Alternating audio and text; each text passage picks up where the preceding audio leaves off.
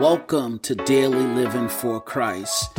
86,400 seconds in a day.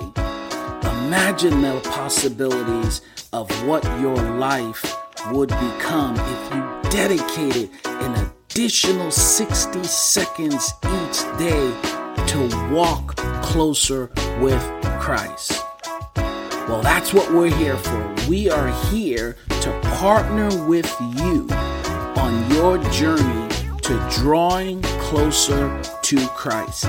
86,400 seconds. Are you ready? 86,400 seconds. Are you ready to become what Christ has already declared you are? Let's jump in now. Good morning and welcome back to another episode of First Step within those that are daily living for Christ. Hey, I woke up this morning, man, and I had a a deep desire, a deep longing or pulling that led me over to Colossians today. Um, and I was just reading in Colossians and just kind of going through a number of the things in there. And I, I, I love when I'm reading in the word and I see a prayer and then I read the context of that prayer to get to the heart of what the person that's praying for the people are doing. And you guys know I'm, I'm, I'm a, I'm an absolute fan of the apostle Paul because his transformation story just keeps reminding me what God can do in my life and in the life of any believer through the power of the Holy Spirit that's willing to say yes and get out of the way.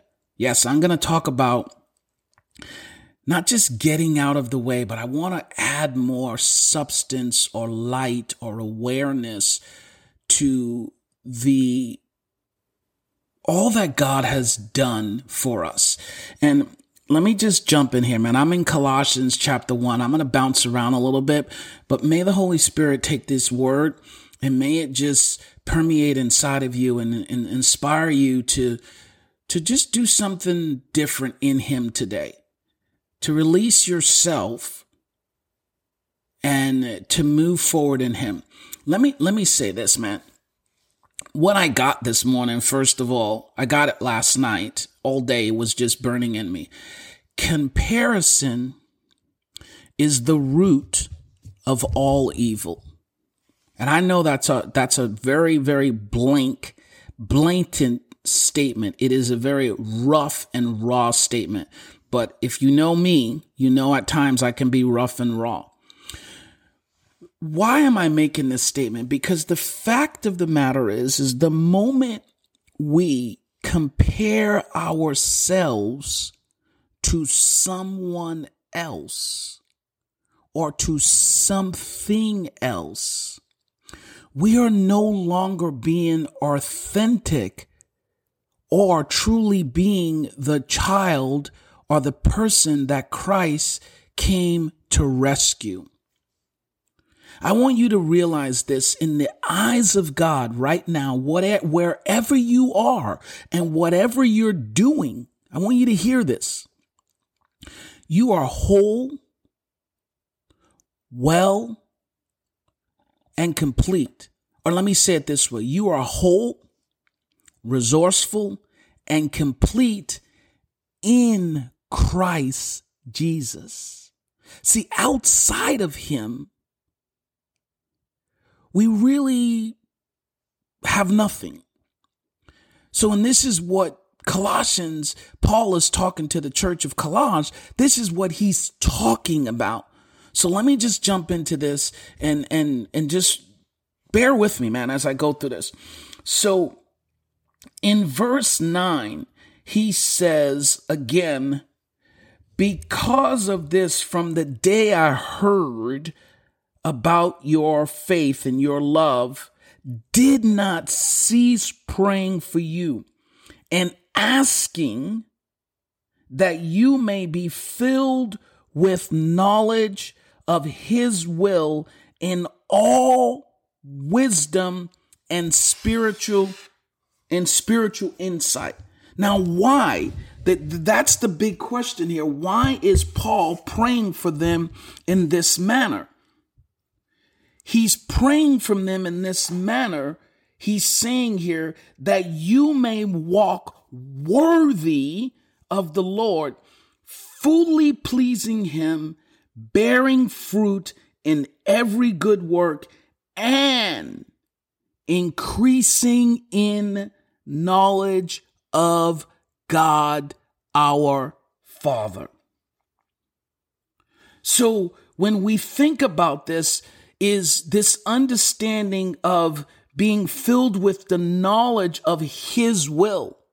So if we have God's will and we understand His will for us, there is no need to compare us, ourselves, our careers, our marriages to anybody else's or even our companies or our, our jobs or our ministries to anybody else.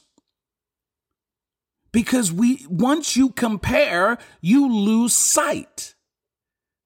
Remember, guys, in the beginning, in the, in Genesis, it was Satan used comparison to draw Adam and Eve away from God. And yet today we are allowing the media, we are allowing politicians, we are allowing people to, to draw us away by the very nature and the very fact of using comparison. So let me keep reading here. And, and here's what I want to say.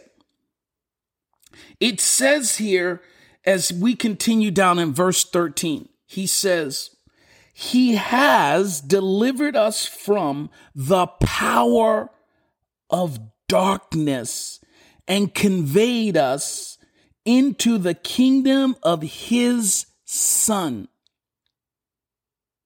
His Son into the kingdom of the Son of His love, in whom we have redemption.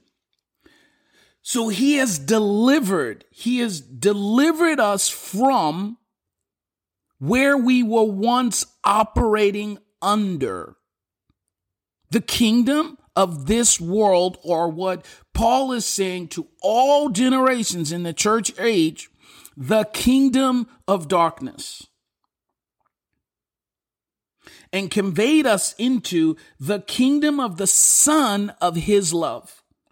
So other scriptures say that we have been translated from the kingdom of darkness into the kingdom of light. Well, well, well saints, let's think about this. Anybody th- think about this? If you really put it, what does light do? It brings illumination or it brings awareness. So how is the word of God and the Holy Spirit, how is he enlightening you each day? Or let me ask this, how are you allowing the Holy Spirit to enlighten or bring awareness to his work in your life and the word of God that is being surrounded around you? we have to invite the Holy Spirit to work in our lives. He is a perfect gentleman. He's not going to force his way in. But I am convinced that without the Holy Spirit, there is nothing that we can do in our natural strength that will please God. We will always get to the end of that road and be frustrated. Why? Because we're doing it in our strength. Jesus walked in the power of the Holy Spirit. Paul walked in the power of the Holy Spirit. The apostles walked in the power of the Holy Spirit. Donald walks in the power of the Holy Spirit. Put your name there. Blank walks in the power of the Holy Spirit. The Holy Spirit is our master teacher. The question is, are we going to allow him to instruct us? Are we going to get out of the way? And I'm saying we guys because this is me. I've been struggling with this for a while, knowing that I got to get out of the way. But the biggest question is, is the other person, the other voice goes and says, well, if you get out of the way, what's going to happen? That's the question. What is going to happen? And by faith, we have to know that God and Jesus, because they rescued us, it's got to be good. At the end of the day, it's got to be good. So let me finish reading this. And I jump down to verse 26.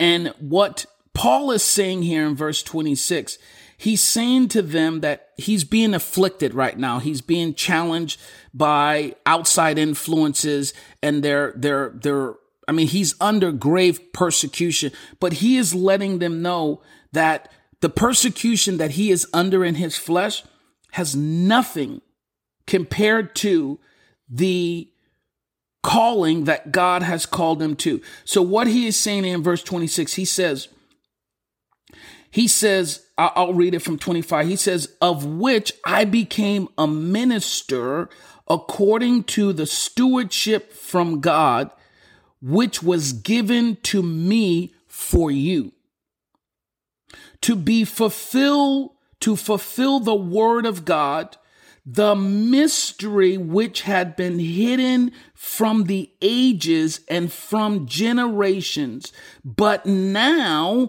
has been revealed to saints. To them, God will to make known what are the riches of the glory of his mystery among the Gentiles or the ethnos or the nations of the world, which is Christ in you, the hope of glory. Him we preach, warning every man and teaching every man in all wisdom, that we may present every man perfect in Christ Jesus perfect or mature in Christ Jesus. To this end, I also labor, striving according to his working, which works in me mightily. So here's what I will say to you today. And I will remind you this that Christ in you is the hope of glory. You and I and every believer has heaven and all of its power living right within us. Are we going to allow heaven to work in us? Are we going to get out of the way to allow the Holy Spirit to work within us today?